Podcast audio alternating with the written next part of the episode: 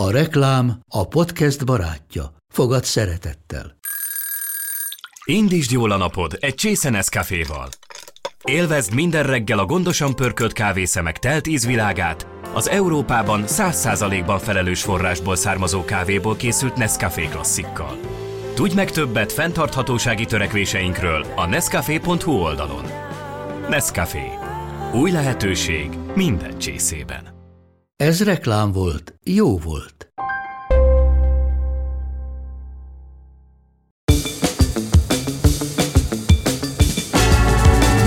Ez az Időutazók Podcast a Dívány munkatársaival.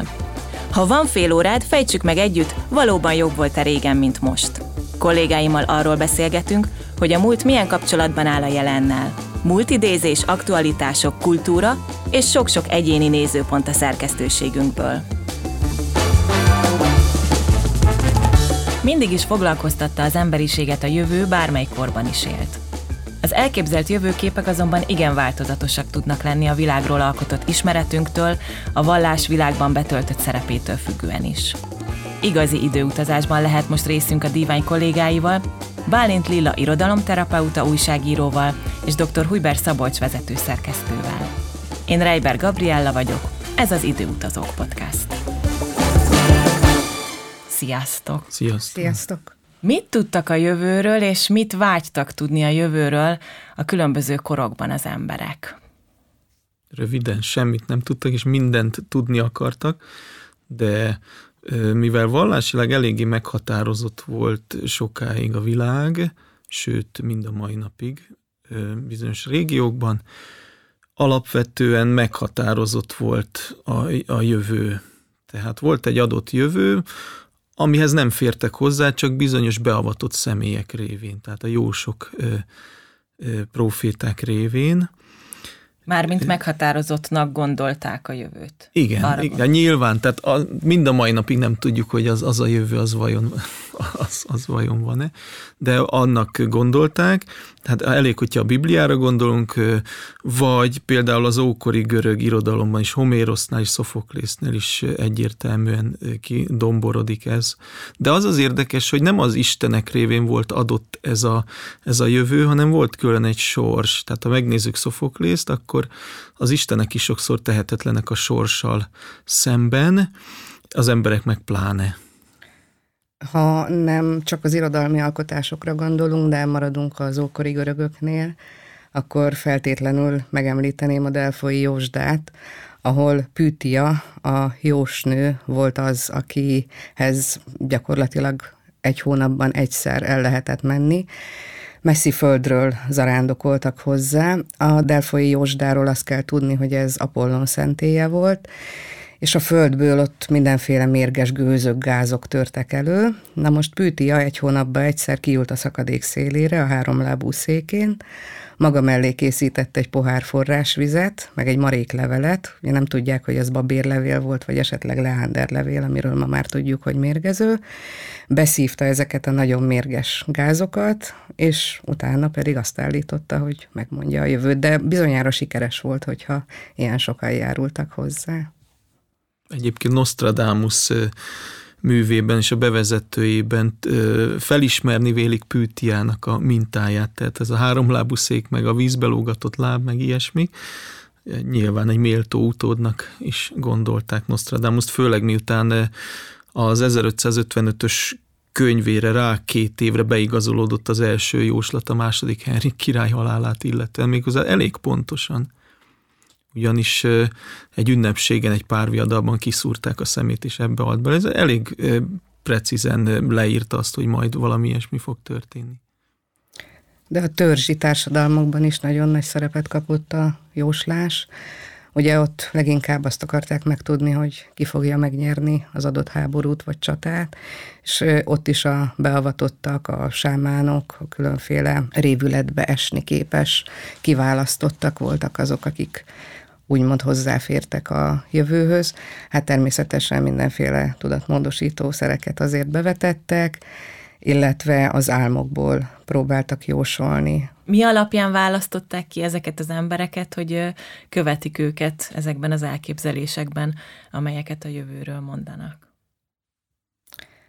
Hát amennyire én tudom, gyerekként választották ki őket, bizonyára voltak már olyan különleges képességeik, álmaik, esetleg betegségeik, mert ugye sokáig az epilepsziára is úgy gondoltak, mint egy isteni betegség, amikor az illető egy olyan tartalomhoz férhet hozzá, ami mások számára nem adatott meg.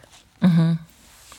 Ez nagyon érdekes egyébként, hogy a tudomány előre haladtával azért nyilván ezek a különböző betegségekhez, vagy különböző állapotokhoz társított fogalmak azért folyamatosan lekoptak.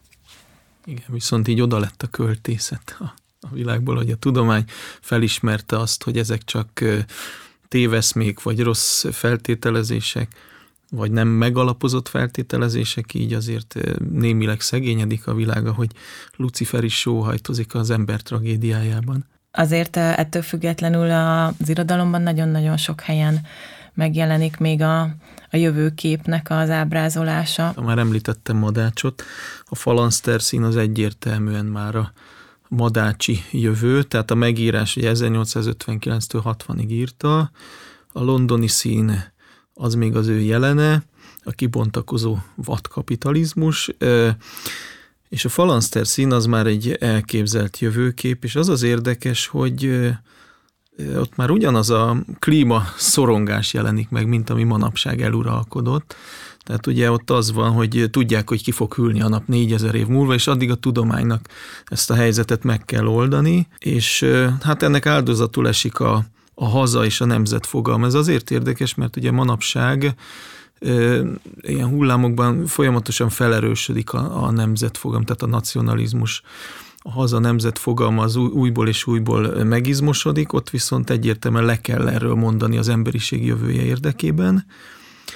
Viszont egy nagyon jellemző mozzanat a falanszter színben, hogy Michelangelo széklábat farag és megbüntetik, mert nem bírta már elviselni, hogy egy mintát se faraghat abban a nyomorult székbe, úgyhogy valamit valamiért nyilván, és ennek betetőzése a falanszter színnek az eszkimó szín, ahol be is igazolódik a földnek a, a, az az állapota, ami felé most is tartunk, bár nem tudom, hogy van-e még négyezer évünk, lehet, hogy, hogy 200 sincs. Ha egy kicsit ö, kitekintünk, tehát nem csak a magyar irodalomra gondolunk, akkor én itt megemlíteném H.G. Wells-t, aki hát egy nagyon népszerű író volt a 19. század végén, 20. század elején. Ö, Többek között például Szilárd Leót is inspirálták az ő munkái, tehát például a láncreakció saját bevallása szerint Szilárd Leónak egy H.G. Wells regény olvasása mentén jutott eszébe, de nem is csak emiatt, hanem ő a 19. század végén írt egy hát félig meddig tudományosnak tartott munkát arról, hogy milyen lesz majd a jövő, és meglepően sok minden bejött. Tehát bejött például az Egységes Európa, uh-huh. Egységes Európai Állam létrejötte, bejött az, hogy a nagyvárosokból az emberek egyre inkább szeretnének kiköltözni a természetbe, illetve ő előre vetített egyfajta szexuális szabadságot is, ami mondjuk hát a viktoriánus korszakot tekintve elég meglepő. Egyébként a 19. század végén a lapokban is megszaporodtak az olyan újságcikkek Magyarországon is, amelyek azt találgatták, hogy vajon milyen lesz majd a 20. század. Eleve ugye nehéz volt eldönteni, hogy most akkor az 1900-ba kezdődik, vagy 1901-ben, és pápai engedély kellett ahhoz, hogy végül kimondhassák, hogy 1900-ban elkezdődött és különféle cikkek, tárcák taglalták, bizonyos könyvek, külföldön megjelent könyvekről írott recenziókban, hogy milyen is lehet ez az új század, milyen is lehet a jövő. Voltak, akik azt gondolták, hogy az emberek majd papírruhát fognak hordani, és sajnálkoztak, hogy megszűnik a mosónőknek a munkája, mert hogy ugye mindenki eldobja a ruháját, és újat vesz föl másnap reggel Érdekes módon a női szerepek nagyon foglalkoztatták őket, tehát hogy hogy fog kinézni a jövő század embere, vagy a későbbi korok embere, hogy a nők férfi ruhákat fognak hordani. Ez számomra azért meglepő, mert ha belegondolunk, tehát az 1800-as évek végén még, hogy adit idézzem, uszályos delnők jártak az utcán, tehát akkoriban még nem. Igen, ez akkor nagyon merész gondolat volt. És mégis ez volt a félelmük, hogy férfi ruhában járnak a nők, lapos lesz a mellük, nem fogják tudni megkülönböztetni, hogy ki a férfi és ki a nő, az, hogy csúnyák lesznek a nők, az, hogy mm, hogy gondolják a nők, hogy majd ők önmegvalósítanak, hogy majd egyenjogúak lesznek. A Magyarság című labban 1939-ben jelent meg a következő cikk, amelyből idézünk. Cesare Lombroso a nagy elmekortan tudós írta a 20. század asszonyáról. A 20. század asszonya kevesebbet fog főzni, de többet fog muzsikálni. Nagyobb részt fog kérni magának a politikai küzdelmekből, és helyet követel az institúciókban. Bíró lesz, polgármester lesz, képviselő ügyvéd lesz. És mindenek fölött boldogtalanabb lesz, mint ma. Ha le kellene rajzolnom valamely későbbi, talán a 21. század asszonyát, hát így rajzolnám le. Óriás homlok, rossz fogak, ritkás haj, lapos mell, férfias termet, férfias lépés, kevés gyermek. Egy olyan szerkezetet, készüléket vizionáltak, amelyel a karosszékből vagy a az ágyból lehet színházi előadást követni. Ugye ez a tévé, ami Igen. már megvalósult, és ott ö, találgatták, hogy hogy lesz, hogy majd megnyomják az egyik gombot, akkor majd taps hangzik föl, ha megnyomják a másik gombot, akkor meg a piszegés vagy a fújolás, és milyen érdekes, hogyha belegondolunk, hogy a televíziós tehetségkutató műsorokban, ugye ez már megvalósult. Igen. Meg a szitkomokban is. Ott is persze, de, de hogy megnyomták a de hogy egyik gombot, és akkor tovább jutott az illető, és ha megnyomták a másik gombot, akkor meg nem.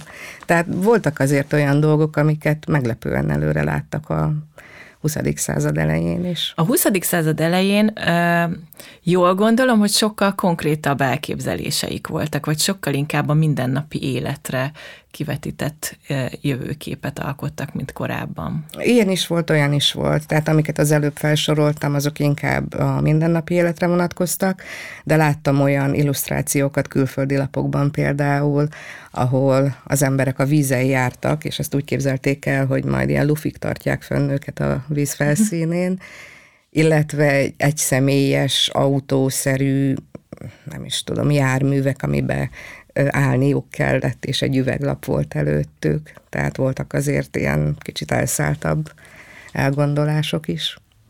És valószínűleg egyébként az irodalmi alkotásom, tehát egy-egy író sokkal inkább általános képet igye, igyekezett megragadni, hogy Madács is az emberiség jövőjét, és ha már itt Velsznél felmerült, hogy az angolok hogyan vizionálják a szexuális szabadságot, ott valószínűleg komoly elfolytások lehetnek, mert Aldous Huxley-nak 1932-ben, amikor megjelent a Szép új világ, a 26. századi London víziójával, hát az ugye a szex és a drogok jegyében telik ott az élet, családról és művészetről egyáltalán már nem lehet beszélni, tehát erről kell lemondani azért, hogy egy ilyen hedonista társadalomban éljenek, amelynek az alapját az igen fejlett genetika és a keltetés szolgáltatja, és ha már keltetés, akkor eszembe jut a Matrix, amiben most újra nézve, olvasva felfedeztem azt a jelenetet, amelyben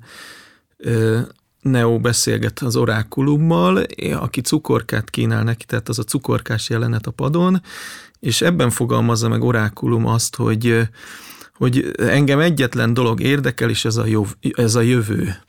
Tehát ha már, ha már az orákulumot is csak, csak ez érdekli, aki egyébként egy szökött program, vagy hogy is nevezzük a filmen belül.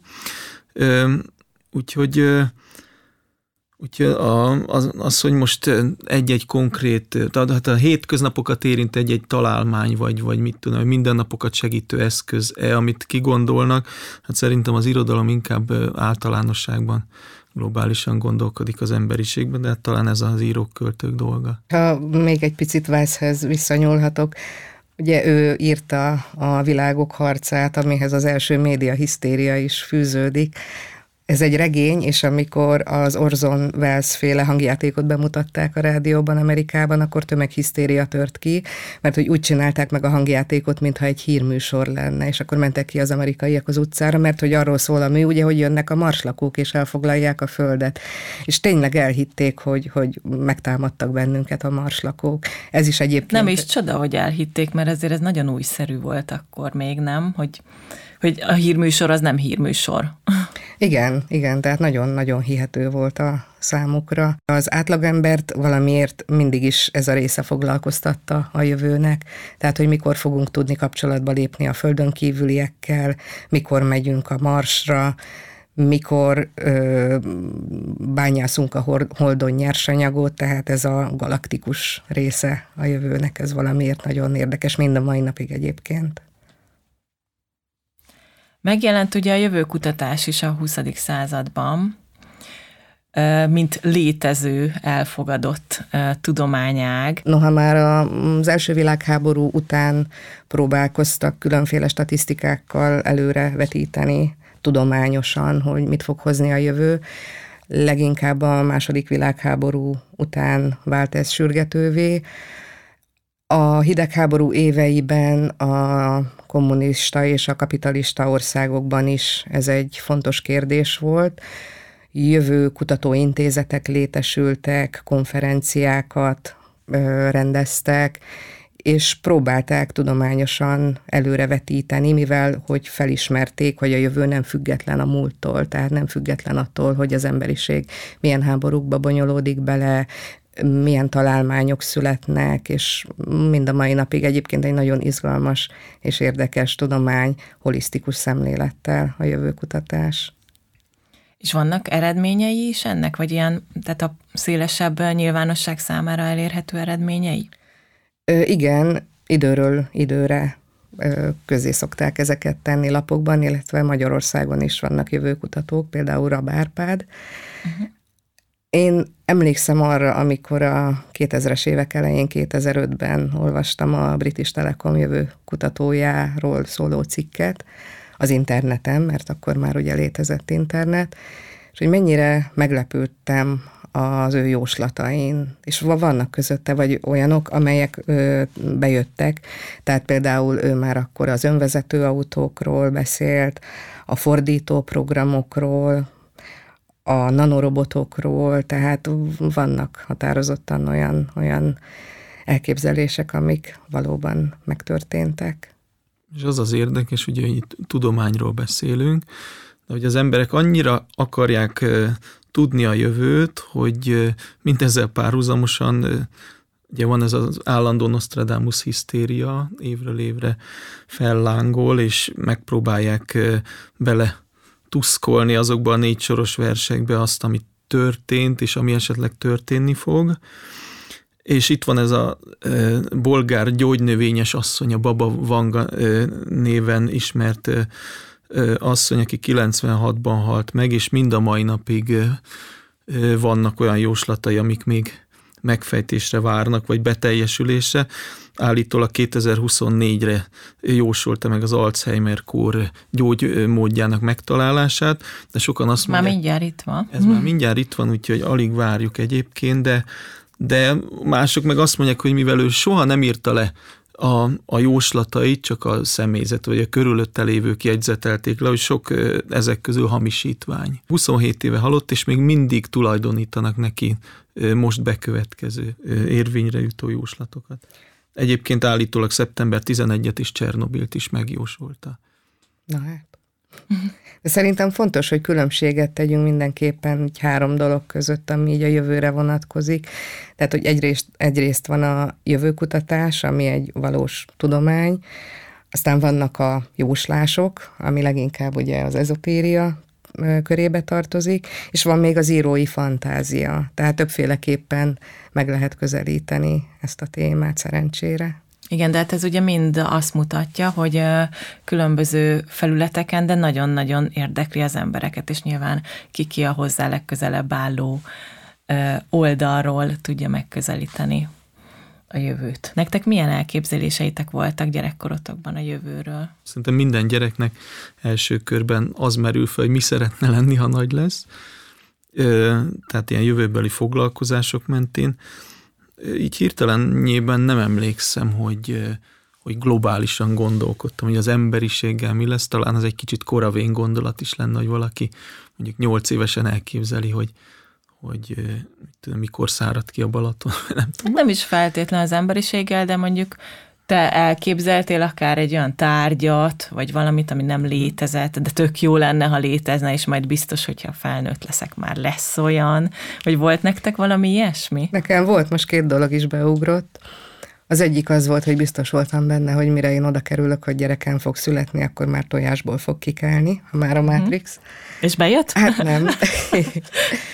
A másik pedig az volt, hogy emlékszem, olvastam egy könyvet, és arra gondoltam, hogy milyen jó lenne, hogyha nem csak olvasnám, hanem közben látnám is ott a könyvbe egy kis ablakon, hogy mit, mi történik. Aztán így végül most már úgy gondolom, hogy nem lenne jó, mert hát mindig más olvasni, meg filmen látni, de végül is ez megvalósult. Tehát, hogyha a internetes oldalakra gondolunk, akkor ugye ott van szöveg is, uh-huh. lehet kép is, annyira egyébként egy nem, nem okozott boldogságot, őszintén szólva. A 80-as években megkezdődött az a technikai fejlődés, és olyan gyorsan jöttek ezek a videójátékok, meg kvarciát, mit tudom, ilyesmik, meg a Commodore 64, hogy nem képzeltük, hogy mi lesz majd, hanem le voltunk nyűgözve, hogy ez most már elérhetővé válik. Még akkor is, hogyha át kellett menni a haverhoz, mert neki volt olyan gépe, meg olyan játéka, de már elérhető volt, és nem gondoltuk tovább még hárommal, hogy mivé fajulhat a dolog, hanem ennek a bűvöletében éltünk. Tehát szerintem a 80-as évektől olyan gyorsan megindult a technika fejlődése, hogy hogy gyakorlatilag kielégítette a, a vágyakat, a képzeletet, a fantáziát, az, ami, amiben már benne voltunk. És hát ez most ugye még gyorsabb, mert az AI megjelenésével újra egészen vad elképzeléseink lehetnek a jövőről. A 80-as években lehet, hogy nem gondoltunk bele mi gyerekként, de akiknek ez volt a foglalkozásuk, a jövőkutatók vagy tudósok Magyarországon is belegondoltak, és most megint korabeli lapokból idéznék, amikor elgondolkodtak azon, hogy milyen lesz majd az, amikor nem kell otthonról elmenni mondjuk bridgezni vagy kanasztázni, vagy milyen lesz az, hogyha nem kell mindenkinek beülni egy terembe, hogy megbeszéljék az ügyesbe és dolgait egy-egy vállalatnak, hanem mondjuk megtehetik ezt otthonról, úgyhogy látják egymást. Ugye hát ezek akkor nagyon formabontó gondolatok voltak. Olyan, olyanokról is olvastam, hogy milyen lesz majd az, amikor lesz egy olyan szerkezet, ami lexikonként funkcionál, és hogyha akarom, akkor lejátsza a Beethoven-t, és ha akarom, akkor kilistázza a Shakespeare összest. És ez már mind-mind megvalósult. Igen. És nagyon különös innen a jelenből olvasni azt, hogy amiről ők még csak fantáziáltak, az nekünk már teljesen természetes. A fejlődés hogyan segíti hozzá az embert, hogy, hogy szórakozzon, hogy gazdagodjon, tanuljon, ugyanakkor azt se felejtsük el, hogy nyilván ez egyfajta fenyegetettség élményt is hoz, tehát amikor a jövőt kutatják és elképzelik, akkor az emberi félelmeket, szorongásokat is nyomozzák. Például mostanság elég nagy szerepet kap az ilyen cikkek tekintetében, hogy milyen foglalkozások jelennek majd meg, illetve tűnnek majd el.